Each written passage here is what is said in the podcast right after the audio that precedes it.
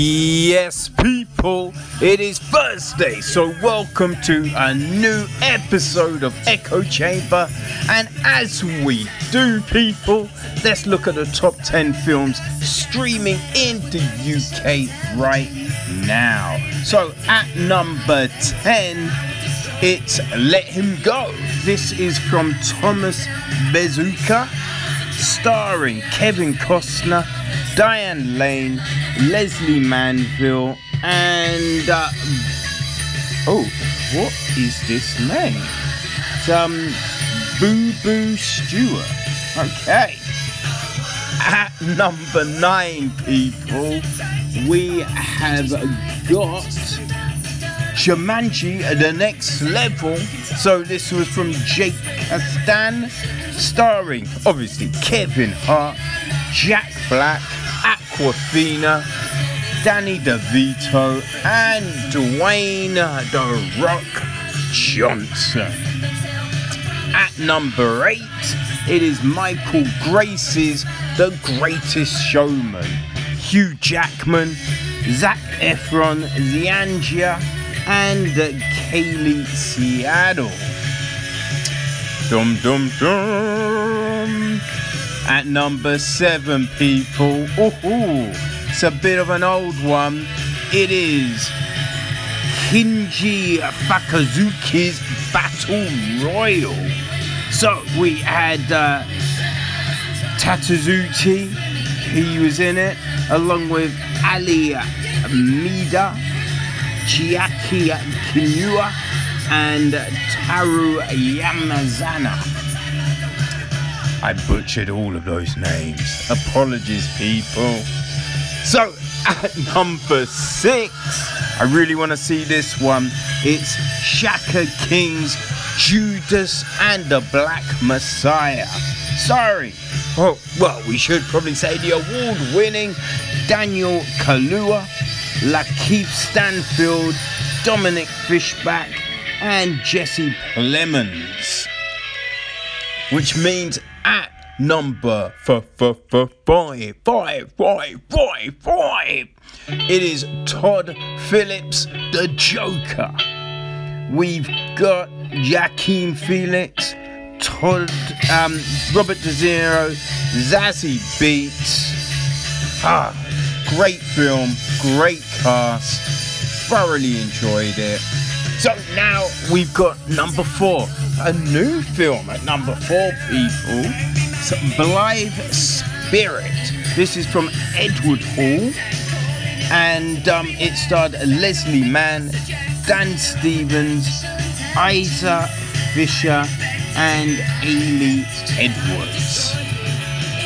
Dum-dum-dum, Getting close to the number one spot, but before that, at number three, it's Batman v Superman, Dawn of Justice, Zack Schneider, and all the crew Ben Affleck, Henry Cavalli, Gail Gadot, Amy Adams, oh, and all the other heroes, people.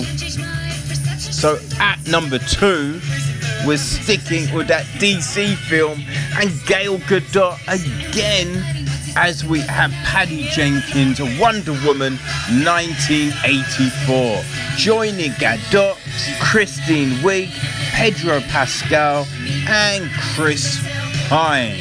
So, at number one this week, Zack Snyder's Justice League, people, directed by Schneider and all the crew.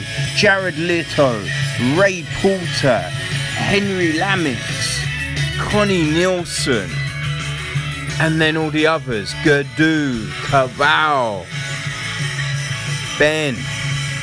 I forgot his surname, Affleck. so, people, that's the top 10 streamings in the UK right now. Before we go to our films this week, let us hit a little bit of information.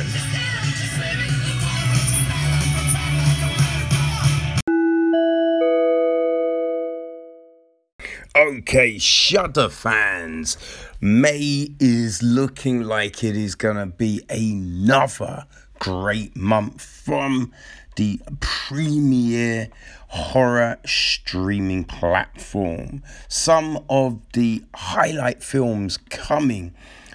Well, it all starts on the 7th of May with Fried Barry.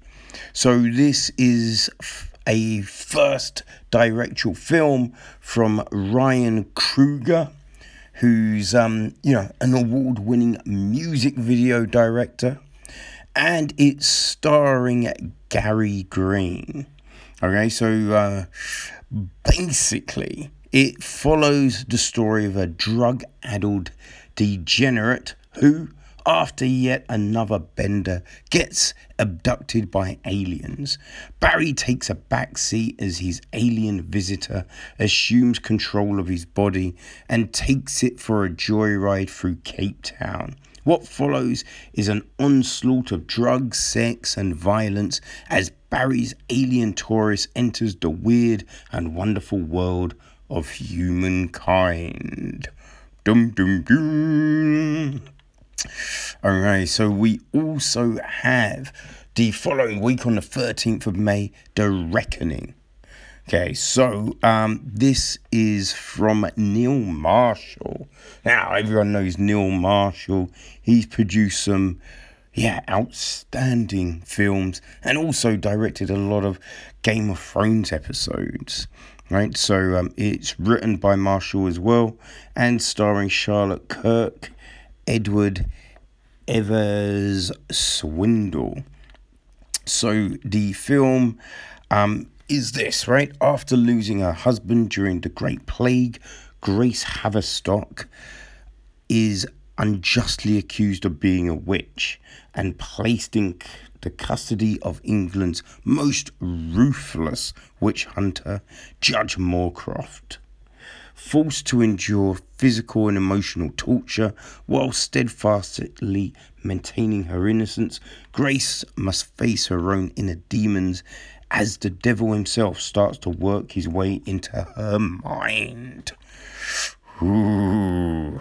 Then on the 20th of May, we've got PG Psycho Goreman. Okay, so um, this film is about young siblings Mimi and Luke unwittingly resurrect an ancient alien overlord who was entombed on Earth millions of years ago after a failed attempt to destroy the universe.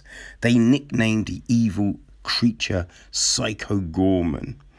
PG for short, and used the magical amulet they discovered to force him to obey their childish whims. It isn't long before PG's reappearance draws the attentions of intergalactic friends and foes from across the cosmos, and a rogues gallery of alien combatants converges in small town suburbia to battle for the fate of the galaxy. This is written and directed by Steven Kostanski.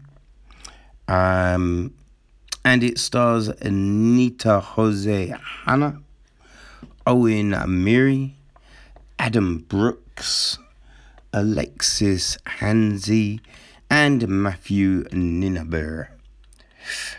Um, the last film debuting um, Shudder original, that is, is Skull the Mask. All right, so um, this is written and directed by Armando Fonseca and Kapel Furman. All right, and um, it's starring Rurik Jr., who's um, a Brazilian champion wrestler. Wilton Andrade, Natalia Rodriguez, Ivo Muller, Ricardo Gelli, Guta Ruiz, Gilda Nanont, and Tristan Aronovich. And um, yeah, in the Splatterfield supernatural slasher, a pre Columbian artifact contains the spirit of Anhanaga, the executioner, of the god Takawantaspa. Whoever wears the mask is possessed by Anahaga and compelled to commit sacrifices to resurrect his god. It's up to a museum assistant and a policewoman to stop the slaughter before the ritual is completed. It's some classic 80s slasher throwback action for you people. And um, yeah, every Friday of May, you will be getting new episodes of The Last Drive In with Bob Joe Bob Briggs. So there is that as well, people. I mean, hey, if um, you know that doesn't tempt you, I don't know what will.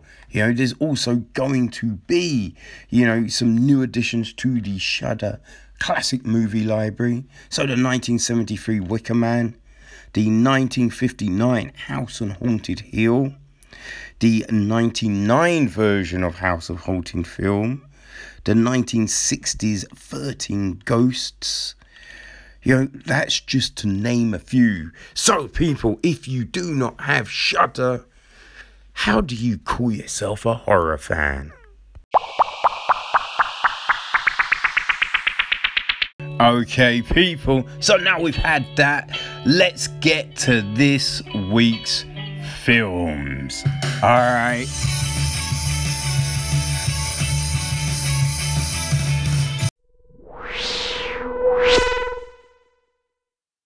Okay, so I was very interested to check out Tom Clancy's Without Remorse. Because um yeah the show was coming to Amazon.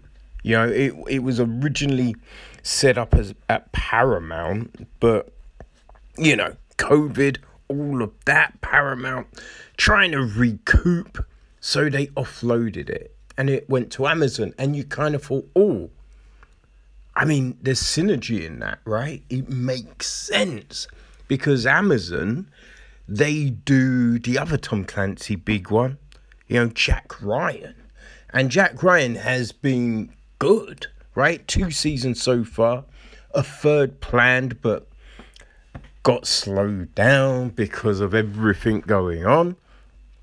And you kind of think, you know, because the character from Without Remorse, like John Clark, he appears in Jack Ryan, right? He's part of that universe. So you're like, oh, there could be crossovers down the line. And especially now, they're under that same umbrella. So I thought, great. Now, initially, I did think this was a TV series. I, I, I thought we are getting another TV series, which again, I think really opened up the door for a um for a crossover, right? An integration. But when I went on, I'm like, wait, this is a film. What's happening here? I wasn't quite sure if we were getting a film as you know, essentially it was a feature length pilot and then the other episodes would drop. But no, it's just a film, which, hey ho, it happens. Sometimes, you know, you make mistakes, but, you know, still interested. So this is directed by um, Stefano Solamiglia, right? An, an Italian director and screenwriter. He'd um, directed that second Sicario film. So you're thinking, okay, he he can deal with um action and all of that kind of shenanigans.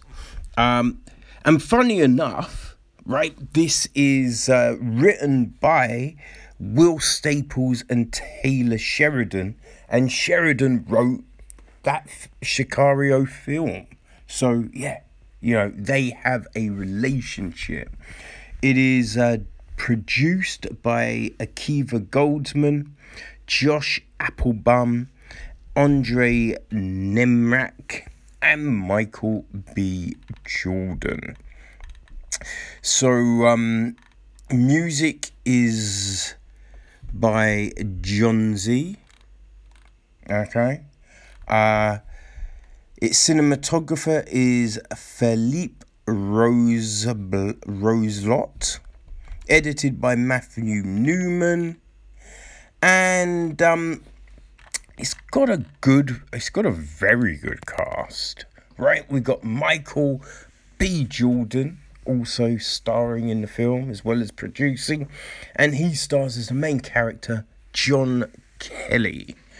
We then have uh, Jodie Turner Smith as Karen Greer. We've got um, Jamie Bell as Robert Ritter. We have got um, Guy Pearce as Secretary Thomas Clay. Uh, Lauren London plays John's wife, Pam Kelly. Uh, you've got um, Luke Mitchell as Rowdy, Jack Kesy as Thunder, uh, Jacob Scipio as Hatchet, Todd Lazance as Dallas, and that's not the names of a, a, a rock group. They're soldiers. uh, Cam Gigandet is Keith Webb. Um, and Brett Gelman is a Victor Rykov. So they're our they're our main players in the piece. And the the gist of the story is this. An elite Navy SEAL uncovers an international conspiracy while seeking justice for the murder of his pregnant wife. Um, in Tom Clancy's Without Remorse, the explosive origin story of action hero John Clark, one of the most popular characters in author Tom Clancy's Jack Ryan universe. When a squad of Russian soldiers kills his family in retaliation for his role in a top secret opt, senior um, chief John Kelly pursues the assassins at all costs, joining forces with a fellow SEAL and a shadowy CIA agent. Kelly's mission unwittingly exposes a covert plot that threatens to engulf the US and Russia in an all out war. Torn between personal honor and loyalty to his country, Kelly must fight his enemies without remorse. Or if he hopes to avert disaster and reveal the powerful figures behind the conspiracy. So yes, we open up with um, you know Kelly Greer and others on a mission um, to uh, extract an operative. Right, they're told he's being held by Syrians. They go in, but not Syrians. They're Russians. Right, so all hell breaks loose, and um, yeah, when they get out, you know, John he's questioning Ritter. He's like, "Hey, they're Russians. What? Did you know they're Russians?" And you you get the clear understanding that Ritter is holding stuff back, holding stuff back, but it's not really clear why, right? But we then move forward and we get a lot of scenes of John and his wife and blah, blah, blah. and um, all of a sudden members of the team start being killed start being killed so we know we know what's happening here right we know what's happening they go to John's house all hell breaks loose and John is then looking for revenge, right? And I'm like, hmm, it's fine, right? The story's fine.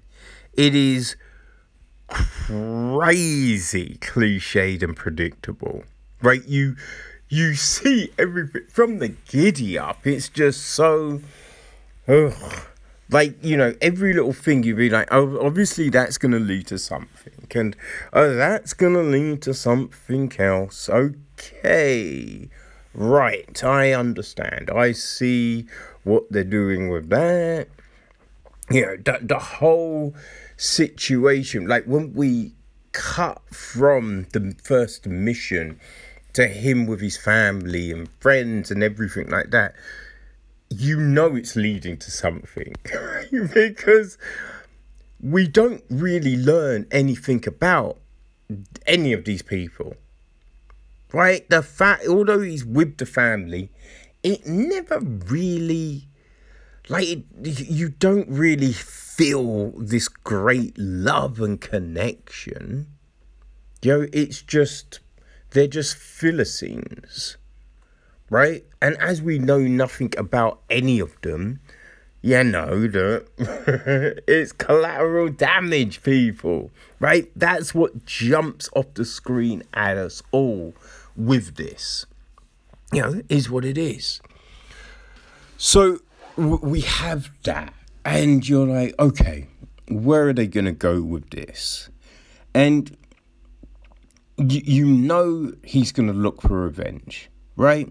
I don't think you need to read a synopsis or anything to n- understand any of that. But I kind of thought the revenge that he goes about, it doesn't really make any sense, right? There's a, a few things here where, although you understand, right, obviously he's going to have to do this and this and this, right? The way they go about it on screen, you're like, okay, but surely, because he's a Navy SEAL, so it's not about rushing into stuff blind. Right, you'd have contingency plans. You'd have thought, okay, this could be a consequence, so I'm gonna do this, I'm gonna do like we had this setup for him to get some information, we have him do this elaborate thing, which, gotta say, playing drunk, and you know, we've had these conversations, right? Playing drunk, a lot of times, people really don't sell it very well. and he's selling the playing drunk wasn't great, right? But we see him do all of this so then, when he does a thing, you're like, but why would you do it like that? Right? You want to get information. You want to then use that information to find the people that killed your wife and your kid and your family. So, why would you put yourself in that situation? Because you didn't need to right? That it seems baffling. It seems pointless to the story and weird for the character to do. So we have all of this. Now, did they want to do this so they could have some scenes in this lo- you know certain location? Was that the point? Right? Ah oh, to to set the character up as being a badass? And we're like, well, he's a Navy SEAL. kind of, we we we're we're kind of led to understand that, and we can get that from you know missions that he's on. Right? We don't need these sequences. It's it's a weird it's a weird thing to put there. But they do. So you're like, okay, fine. Fine, fine, fine. Um so he gets um well let's say we move on, right? We move on from that and we go on another mission. And you know, they're feeding us these breadcrumbs like, oh, we're meant to believe this, right? So they're gonna set it up in a certain way. But it's all a bit, you know, you're you're going on these missions, but certain questions aren't answered, which you feel is odd. And the fact that Kelly is on the mission, you do again. You're like, surely there should be pushback because you can see he's not stable, right? So that's, you know, a, uh, a red flag right there. We know the mission is going to be weird, but when they when they come across some issues, now we're a team of again, it's a team of highly trained SEALs, highly trained SEALs, but you've kind of done it that Kelly is the only person reacting in a certain way. Right? Everyone else seems a bit shook and a bit like, oh no, what are we gonna do? And he's going, we've got to get the gear. We got to do this. And you're just like, um, I mean, eh, they're all trained to be calm under pressure. So why would people be freaking out and acting in a weird way? Right? Makes no sense on the mission. Actions, again, make no sense, right? It's all a bit weird. All a bit weird. And that I hear that's a problem with the film. You've got a lot of stuff that doesn't really add up. It, it, you're like, but why would these people be acting like this? And then the, the last part of the film really feels rushed right? You you've because we're about an hour and a half through. So we've got about 20 minutes left, and they really squeeze a lot of stuff into the last 20 minutes. You're like, oh, okay, we're, go- we're going from there to there to there to there. Uh, right, okay, all right, if, if, if that's how we're doing it, you and you're just like, um, hmm, fine. All right, if that's how we're doing it.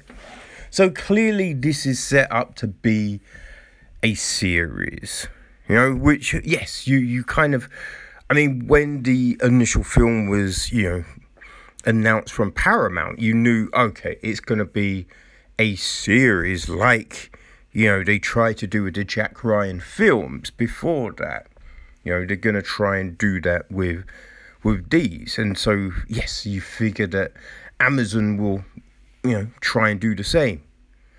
Um, I did kind of feel that the. I mean, it could have all worked better as a TV series, to be honest with you, because yes, there's there's a lot that's rushed.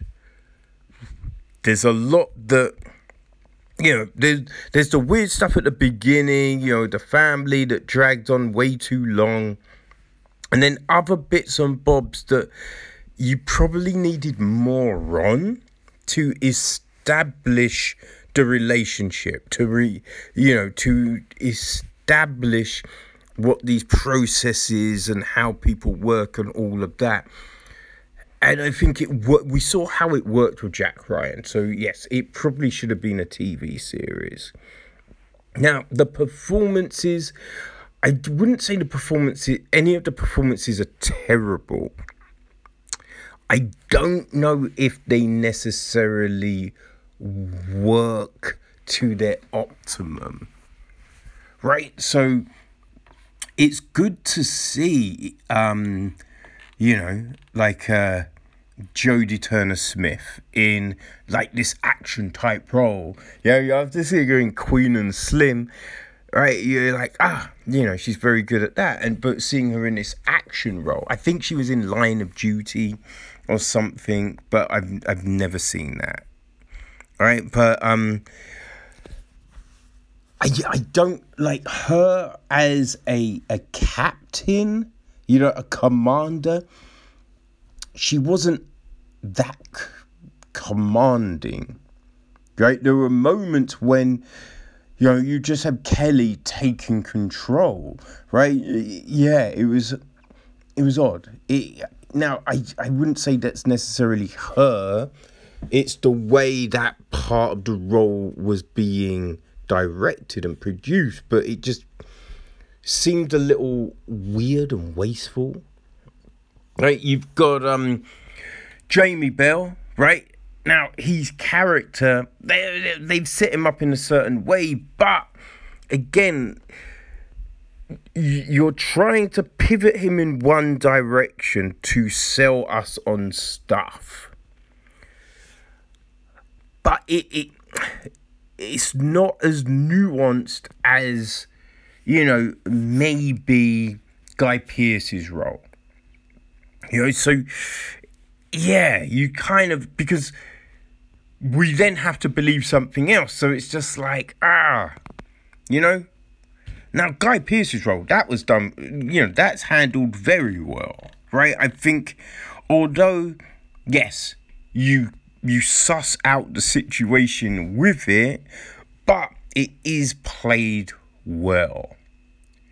You know, Lauren London seemed very wasted, you know, as John's wife, but as mentioned, right, she's not really given anything. You know, not really given anything. There's like the action scenes are pretty decent. It, there is a lot done in the dark though, which makes it difficult to see some of the action. But um listen, I would say this is it's an adequate action film. Like it it's not gonna light anything on fire. Like not gonna light anything on fire. Um though I'd say probably if you enjoyed some of the later um uh, Jack Ryan films, right? So, you know, Some of All Fears and um ugh, whatever those other ones are, which I for the life of me I can't remember off the top of my head. You I think you might like this. If you enjoy those think these might this might feel homely to you, but if you've enjoyed, you know, the the recent Jack Ryan series, don't be expecting anything like that. Writing wise, acting wise, story wise, you know, because it's just it it doesn't live up to that. You know, but uh yeah Oh, and probably if you read the book, this is nothing like that. I haven't read it. I read, I read on Wikipedia and looked it, looked up the information. Now, that story just sounds like a complete mess. So, hey, the, the fact that the film is different, I ain't mad at that. I ain't mad at that. One thing I do find interesting, right? Because to to have your your villain as Russia, right? You wanna you wanna create a situation with Russia, which does seem very outdated. it seems very outdated, and China would be the the you know China North Korea. That that seems like the more logical for this sort of scenario.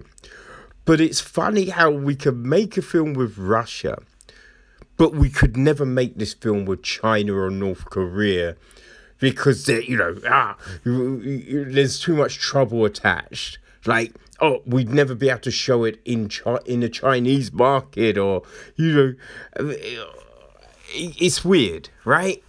it's weird that we can make this about Russia. Yeah. I, I find that amusing. But um, people, it's now on Amazon. So if you've got Prime, hey, you can watch it for free. You can check it out. Dip your toe in. So yes, it's finally here. Tom Clancy's Without Remorse.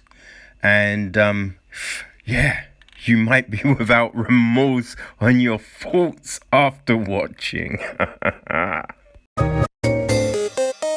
Hey, I have to say, right? Sometimes, like all your friends, you get to that point. Your friends, they've they partnered up. They've got kids, and they can be irritating as hell. You know what I mean?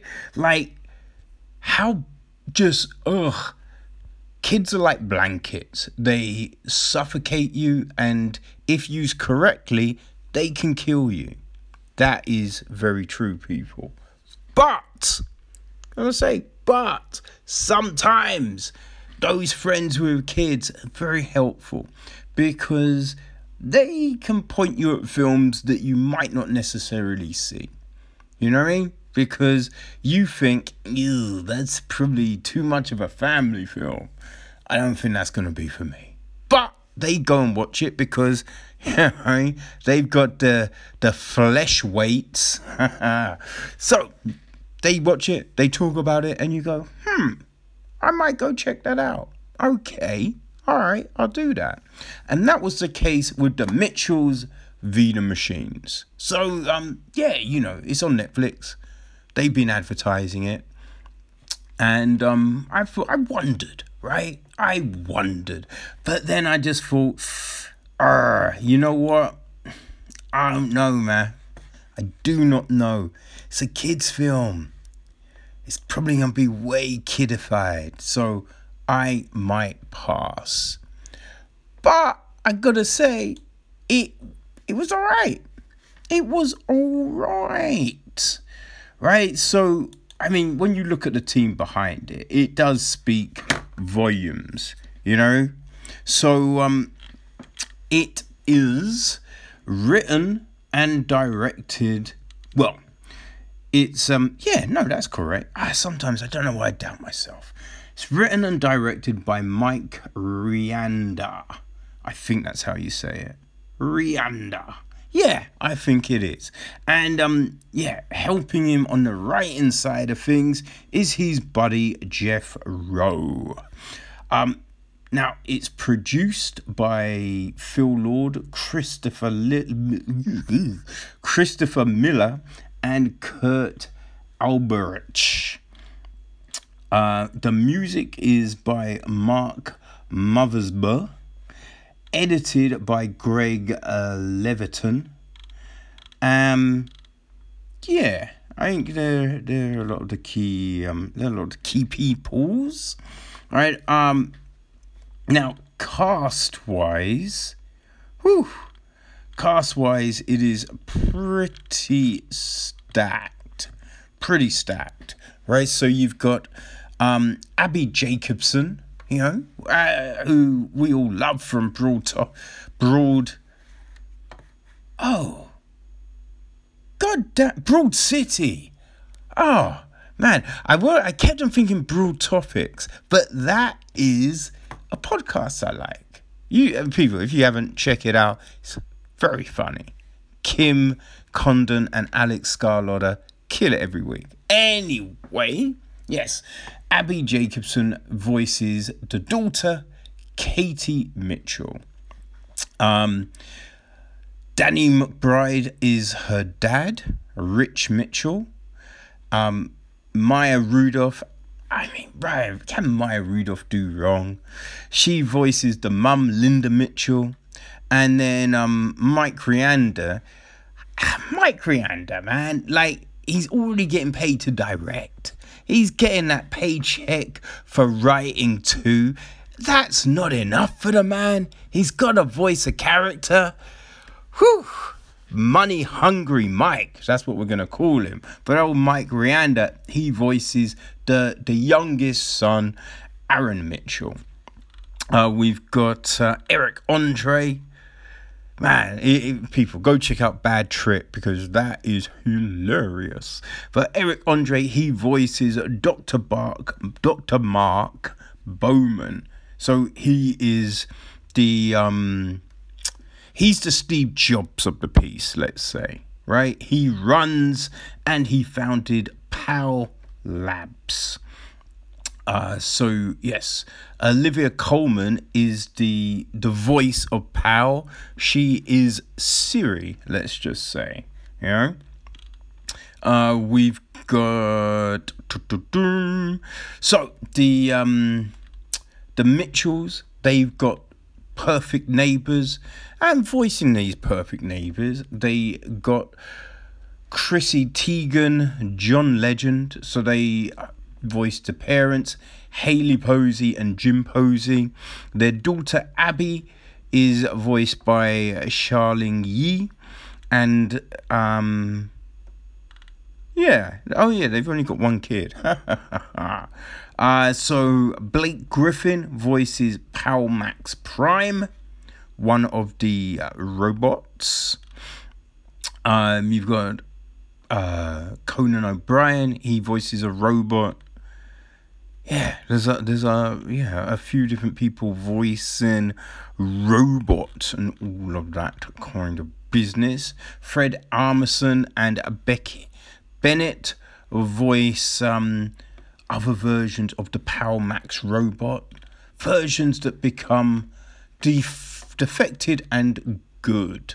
But that people that is our voice cast. Bum bum bum. And what is the movie about? That's what you ask, right? I, I, think you did ask that. Well, it is this an animated action comedy about an ordinary family who find themselves in the middle of their biggest family challenge yet, saving the world from the robot apocalypse. No big deal, right? It all starts when creative outsider Katie Mitchell is accepted into film school of her dreams and is eager to leave home and find her people. When her nature loving dad insists on having the whole family drive her to school and bond during one last totally not awkward or forced road trip, but just when the trip can't get any worse, the family suddenly finds itself in the middle of the robot uprising. Everything from smartphones to room, Roombas, Roombas evil Furbies are employed to capture every human on the planet. Now it's up to the Mitchells, including upbeat mum Linda, quirky little brother Aaron, their squishy pug Monchi, and two friendly but simple minded robots to save humanity. So, yes. Now, this film was originally going to be released, um, you know, by uh, Paramount, right? No, Sony. Hmm. Um, but because of COVID, they got rid of it. They um, shifted it over to um, Netflix, which is a good one, right? It was a good move because Sony wanted to release it under the name Connected, which is rubbish. I mean, that's just, ugh, such a shitty name. Uh, you know what I mean? And yes, I get the, you know, the idea. Oh, computers, Wi-Fi, everyone's connected, yay! But ugh, it's bad. I mean, Mitchell's v the Machines is a little hokey, but it's better. At least it kind of, you know, gives you a vision of something, right?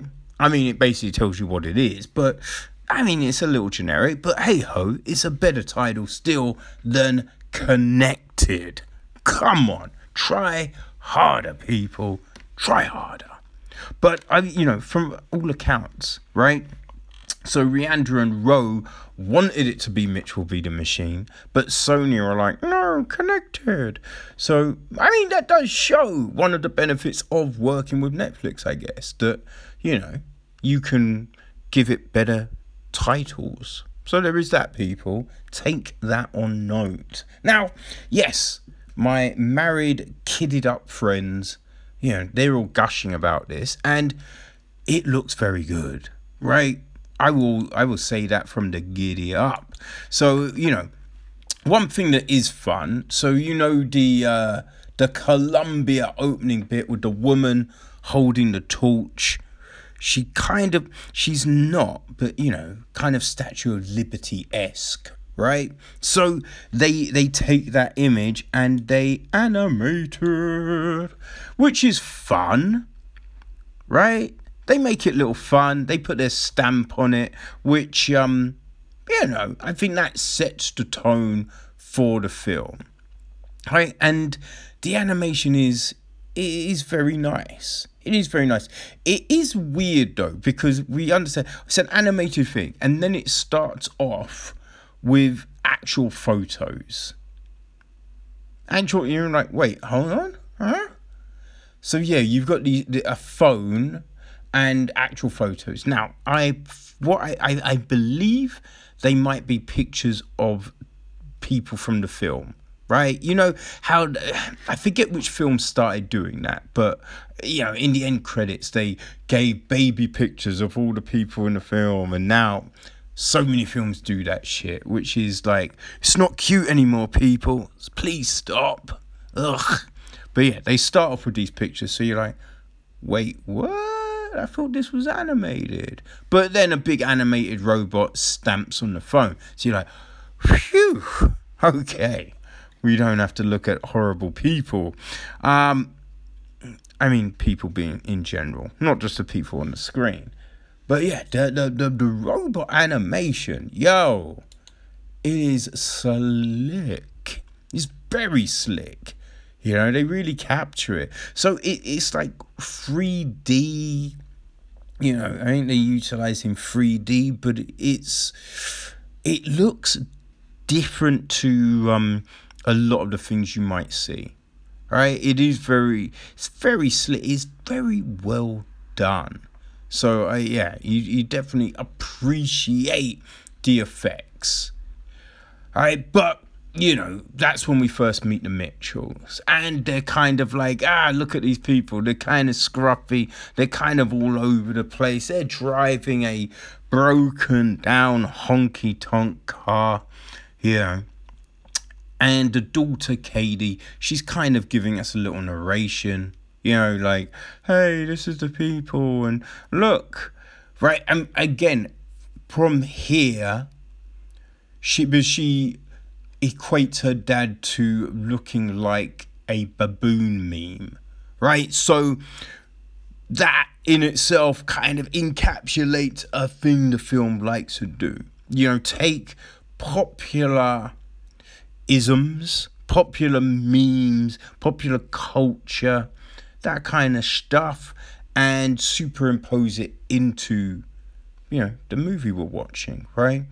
So they, you know, that kind of thing it, it's done throughout, but it's all right, you know. But yeah, so we get you know Katie. Uh, she's a, a quirky, film loving person you know, that is given to us. She makes films. She loves films. So you're like, okay.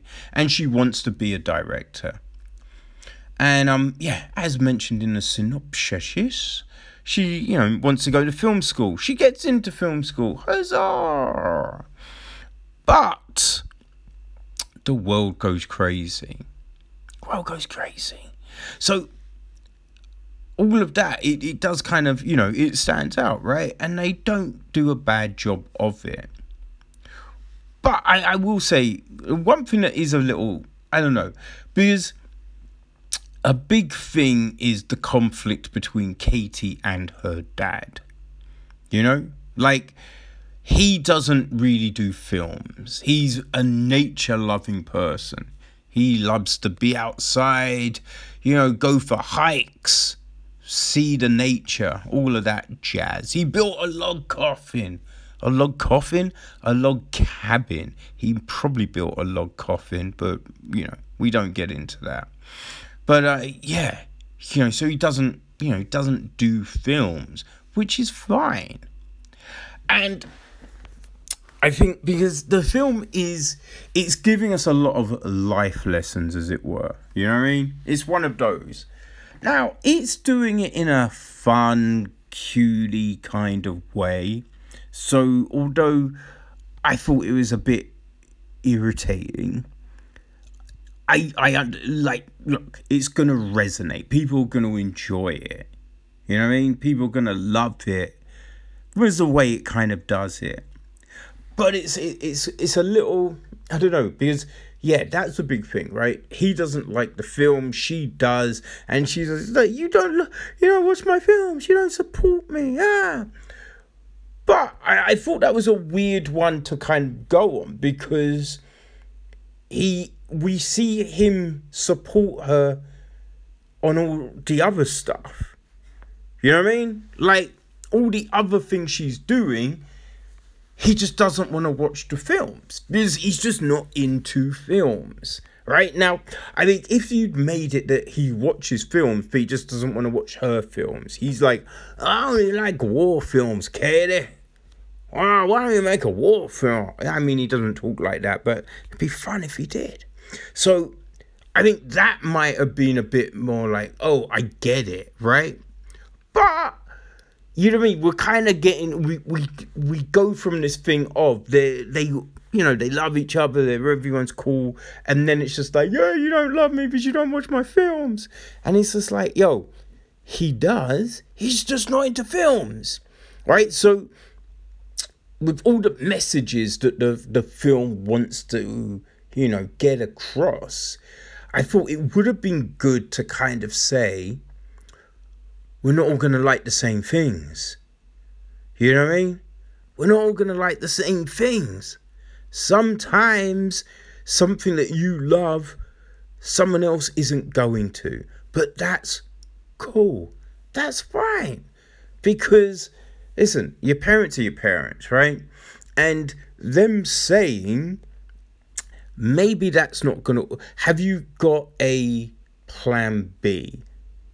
That's not the worst advice because a plan B, A, it's always good to have a plan B. Right? I, I think what a lot of people found during the year of is a side hustle could potentially be the saving grace. So it, it, it's not the worst kind of thing. And if that's the worst, because they're living a good life, right? So it it just seemed a little odd that we're putting all the hardship on this one thing. You know what I mean? Because we don't see her get beaten. You know what I mean? She's she's not starving. They're happy kids. So yeah, it's just that one little thing. But listen, other than that, we see them. They're going on this thing, and we see a lot of mad hat adventures. Now, they do really, really like want to press a lot of issues on you. Like, there's one bit at the big POW press conference, you know, Mark, um, you know, Mark Bowman, the founder, creator, tech genius, he's um talking to his Siri, you know, Olivia Colman, and she he's just like, oh, I hope it's a success.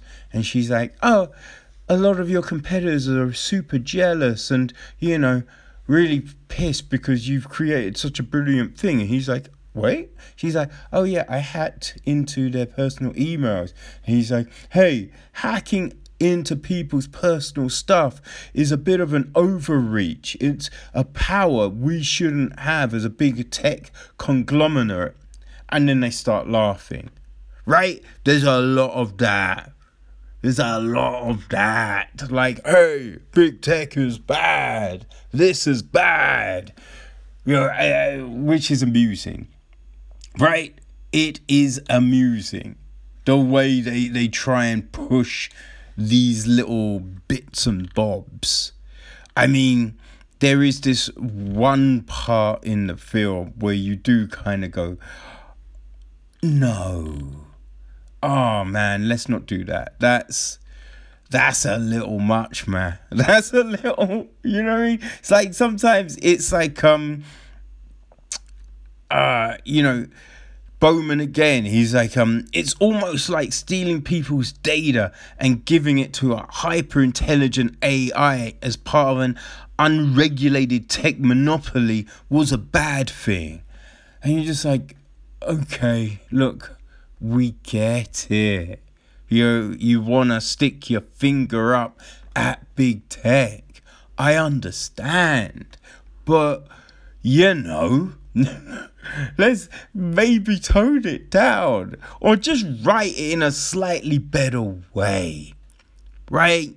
There's a there's a lot of that in the film, which, I mean, if you just had one or two, right? I think one or two you could be like, yeah, that's amusing, you know, like um, you know, the com- a computer gets broken and and Mike's like um, hey, yeah, I mean, Rick, that's a dad, right? Rick, yeah. He's like, um, that's what they um want to do. They create things that will break, so then you buy another one. And be like, okay, all right, you're not a fan.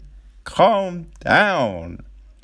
You know, it, it, it, it's okay I mean, I get the jokes, but they're a bit on the nose, and we and it's filled with them. There are so many of them that you're like, oh man, it feels like you're beating me with this shit. You know what I mean? It's just like, we be a little bit subtle? Or it's just the wording, right? That you're wording them in a way that only certain people would speak. You know, when you're trying to make this thing of every people's, and you know what I mean, and it's just like, ah, okay. Like they want to throw in a lot of you know, today's issues. There is a lot of that in here. And you're just like, we don't really need it. Like at the very end of the film, you know, it's like, oh, and you're dating a girl. Hey, that's great. And listen, there's nothing wrong with it. But it did seem like, oh, let's include this at the end. Right? Because you get an you kind of get a clue that she, you know, likes a girl which is just like ah, you know, just through the conversations and the way she's acting, which is like okay, cool, cool. You know, it's a little mention, but it, it then at the end it's just like let's hammer this home. Yo, this character is gay, and you're like, it doesn't matter though, right? It doesn't matter, and it's at the very end of the film, so it's not there to you know enhance this part of the story to you know do anything. It's just there as a look at us we've included this. Ha ha ha because look you've got the, the, the these main characters right? Main character is let's is you know assuming you'd say it was katie who's a computer loving filmmaking girl who's kicking ass. So you have this female character that a lot of little girls are probably going to be like, hey, she makes films. That's cool. I want to make films too. Or I've got a computer just like that. Yay, yay, yay. Okay, so like, we don't have to hit on every big issue and be like, this is us. This is where we stand on this. Look at us. You know what I mean? I know. It's nothing, it's not too crazy, but with a film that is just, it, it, it does want to kind of go, we're against this, we're against this, we're against this. You just feel like, oh, come on, man. Just, can we just stick to a fun little comedy? Can we do that? You know what I mean? But listen, like watching this film, I clearly see why all my sprugged up friends love it.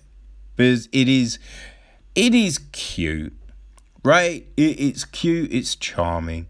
They have amazing graphics, amazing graphics, amazing animation throughout. As we jump in, we see these like little um, they meant like notebook sketches throughout, right? So one of the characters, she's got a notebook, and they kind of flash bits of that. So we get all of this very rich, engrossing animation, which is great. Like the the voice acting is done very well. Look, it, it, it's well produced. It's well put together. I get it. Me, it's a little too much, right? But I didn't mind it, it I didn't hate it as a film. But you definitely see this you you you you can sit down with your fam, you can watch it, and you'll probably all have little laughs and little chuckles. You have some little hallmark moment. It's gonna be gross for most people, but for you, it's gonna be great. So, people, if you've got a disgusting little family, you know, all cutesy, loving, caring, ugh, then boom, this film will speak to you. Hey, but if you're lonely on your own, you might still enjoy it too. You know what I mean? But so it's kind of it's probably got something for everyone, people. It's on Netflix. Mitchell's versus the Machine. Go check it out unless you despise people completely.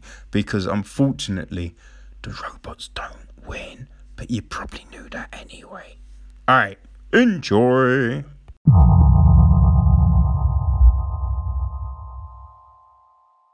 Okay, so um yeah, I checked out um Two Distant Strangers, right? It's a award-winning short film now, right? It won um gosh, it won the best live action short film at this year's Oscars. So yeah. I, I don't know, I'd seen it on Netflix and I think it was the poster right? The poster was kind of striking, and I wondered, oh, what is this film? You know, and it said like award winning, and I was like, okay, all right, fuck it, it's a short film, I'll check it out.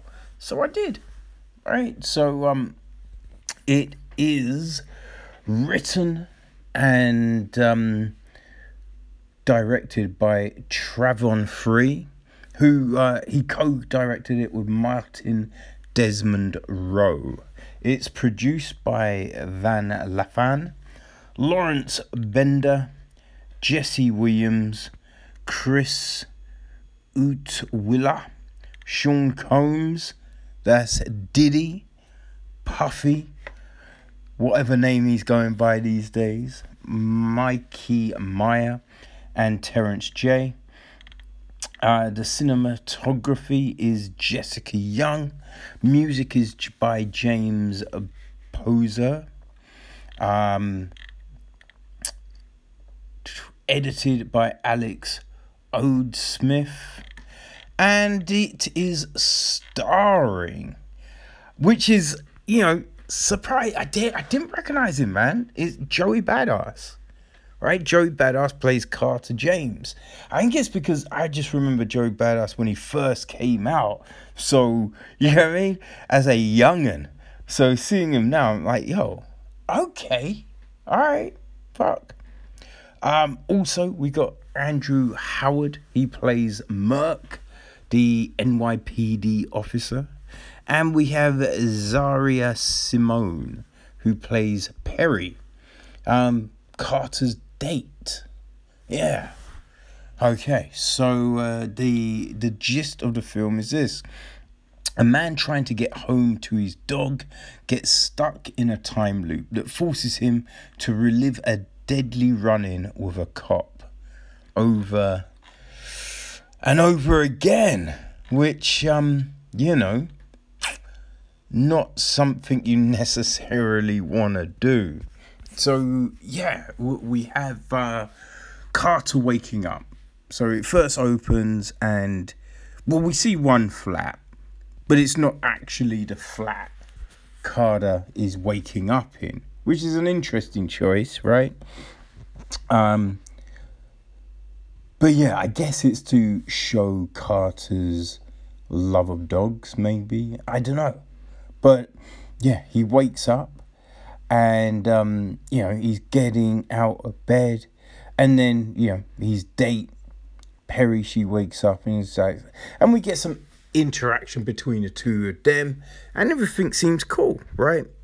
There's a kind of a plan to meet up again, and we have Carter. You know he leaves, you know, uh, holds the door open for someone, bumps into a guy.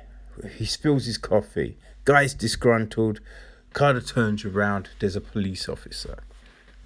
And uh, yeah, you know, there, there's an altercation, which it, it just starts off in that situation in which, you know I mean? Like from zero to a hundred real quick. Like real quick, you know what I mean? Which is always just like, yo, It's crazy. So this happens. Like the guy, the, the officer wants to search Carter's bag. Carter isn't having it.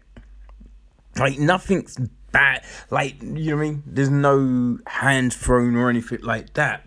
But it it goes. It goes.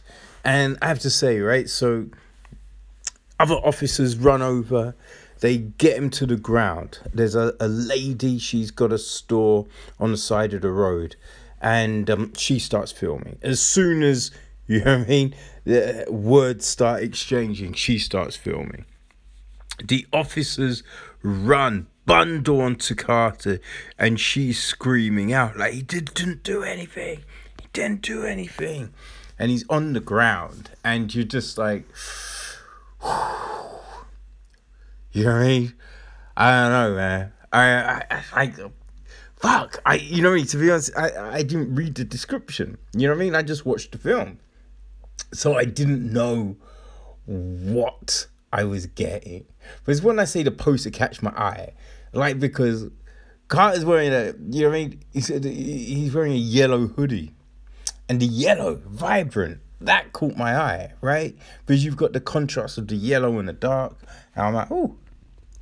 But I didn't actually see there was a dude facing a cop. I just saw the colours. You know what I mean? So I had no clue. And I'm watching all of this shit go down.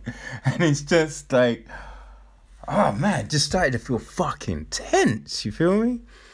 And then, uh, I don't know, right? Because Officer Merck has got his arm around um, Carter's neck, and you can see like the camera kind of goes in on Merck's face every now and again, and you just see him kind of, you know I mean? Just that uh, gripping his teeth and that look. Like it's that look of yeah, fuck you, fuck you, motherfucker, and it's just.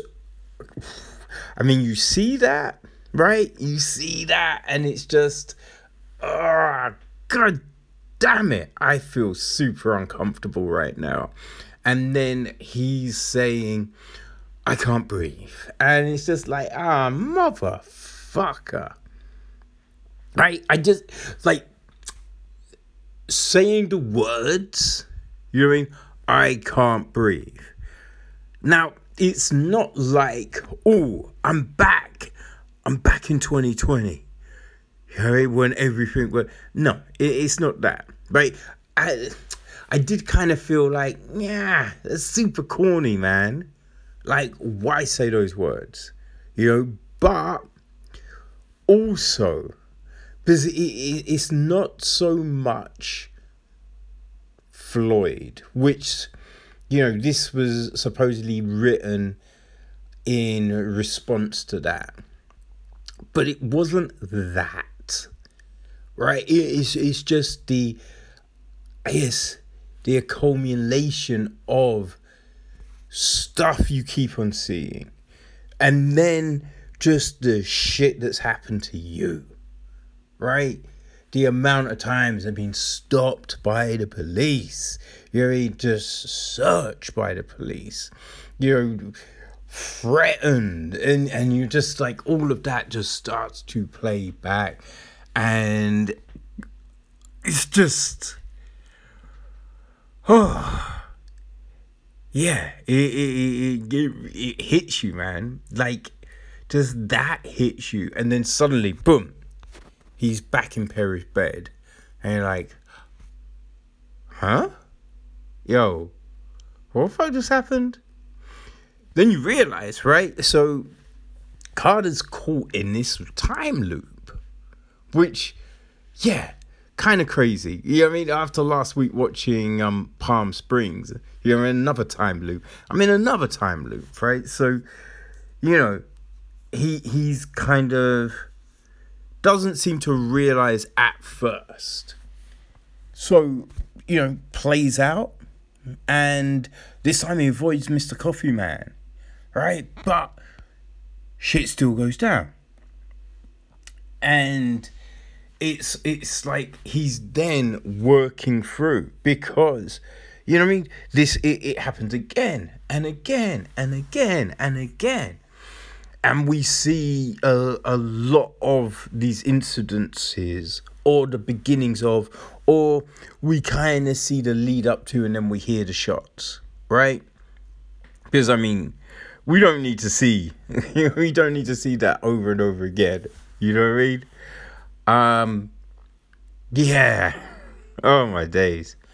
Right. So after a while, he's talking to Perry, like he he talks to Perry about it, right? And he's like, "Yo, well," he kind of broaches the idea, and we see that and some other things, right? So we see his approach to try and solve the situation, to try and get round it, and then, oh, so we're towards the end, right? And we have one incident. And it's just.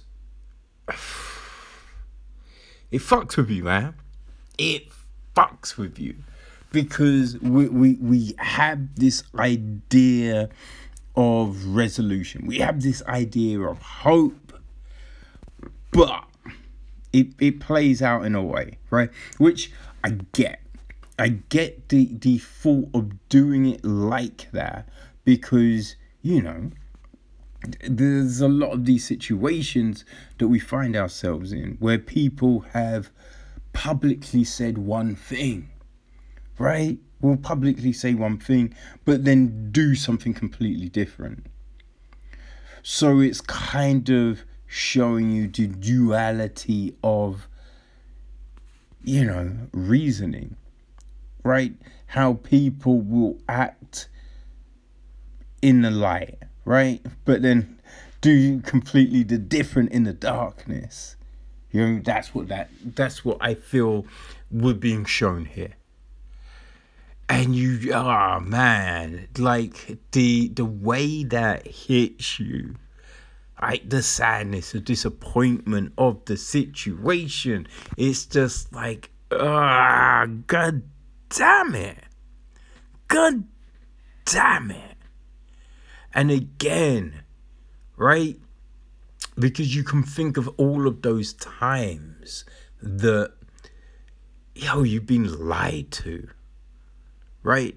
And it, it's not just, oh, a lie, but I mean, uh, the lies when it comes to race, right? The lies of, oh, this is going to be different you know, we're gonna like oh those people give you a fair shake and oh you know I mean? That person that person is honest. That person you shoot straight right? And then you find out no no they do not right so it's that it's those lies that you kind of have flashback on you when you're at this point but you know we're we're left with the call to action, as it were, because you know I mean.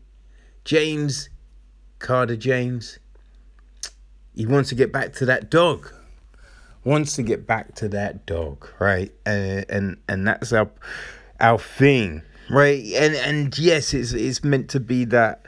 You mean whatever obstacle is in my way, I will overcome that. Right? You feel that is the message, which, you know, for sure, for sure, that will resonate with a lot of people. But then again, not everyone can overcome that hurdle, you know what I mean? And there's definitely questions, right? There's there's questions that come up like do you just do you just open up your bag? You know what I mean? Do you just do that? Right? Because is that the simplest way? Is that the way to avoid the trouble? I it, it's hard to tell, right? Because from what we see here, it is it's going down a certain way regardless of, right? Regardless of but I, I think you have to kind of sometimes go, well, you gotta try it, right? You Gotta try it. Like sometimes the less resistance is the easiest solution. But it's tricky. It's a tricky one. Like I think it's it's a weird one, right? Because uh, as they always do, as they always do, those dumb motherfuckers over at the BBC who do their films, right? They're always like, "This is a film that is so important that you have to see." I'm like, you don't have to see this film, right? When you live this shit, you don't have to see this film. Now, it is it is powerful. It is well acted. It is well directed. It is definitely all of those things. I mean, it is a daily situation for many, right? And, you know, even if it's not a daily, a lot of us have come through, you know, these sort of situations. So it's just, yeah, it, it, it's one of those things, right? It's one of those things. And I feel you don't just have to be American to get it, right? Because this shit happens everywhere, happens everywhere. And, you mean, listen, it also happens to other denominations. It really does, right? It, I mean, yes, we're, we're, we're kind of dealing with a lot of stuff happening to black people right now, but it also happens to other people, right? But I think when you're looking at the situation of corruption, I mean, people in power doing shitty things. Yeah, that's a universal thing. So I think a lot of people can, you know, can be touched by this for sure, for sure. But you, I think you have to remember going in. It's a tough watch, right? It's a tough watch just because I've seen people get killed. Seen people get killed in a in a way that is very much you mean like real life, right? It's situations that affect us right? You can watch certain films, you have people getting killed. Like you watch a gangster film and you'd be like, well, I'm not a gangster, so that ain't happening to me. So I can watch this, I can relate to this, I can have fun. But when you're watching things that happen in a way that could happen to you, that that puts a different spin on it, right? So yeah. It, it, it is you know well put together it's interesting it's definitely not for everyone. So I would say going in, think. Think people, do you do you need this in your life? Do you want this? do you want to relive shit? Because it will make you relive shit, right? It will hit you in a way that will dredge up shit that might have happened to you, shit that might have happened to people you know, loved ones. You know what I mean? That will happen. So, yeah, think on that, people. And if you want to check it out, it's on Netflix. You know what I mean? It's on Netflix. It's short, right? It's a short film. So, um, yeah, it, it's not going to take up a lot of time. But on the flip, it might sit with you for a while. Okay? So it's 30, it's just over 30 minutes. But it's there, people. It's there. And won an Oscar. All right? So, two Distant Strangers. Yes. It's on Netflix, people. Think before you watch.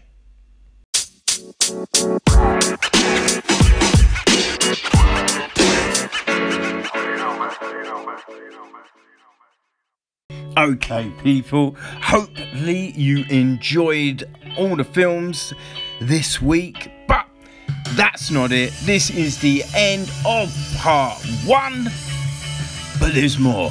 We have part two, people. So, um, yeah, go to the episode information, click the link, and you can hear about a new film called Fried Barry.